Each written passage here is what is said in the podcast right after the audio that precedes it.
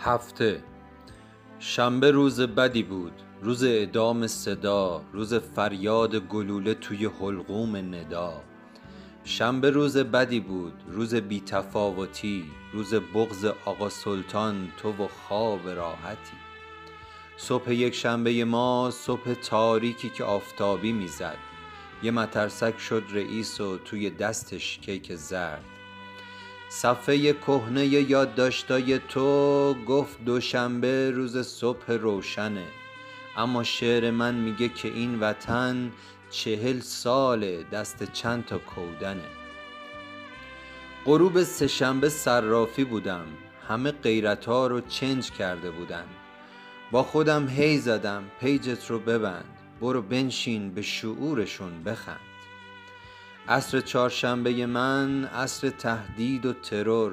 تو رو روشنت کنم تو میگی که گه نخور.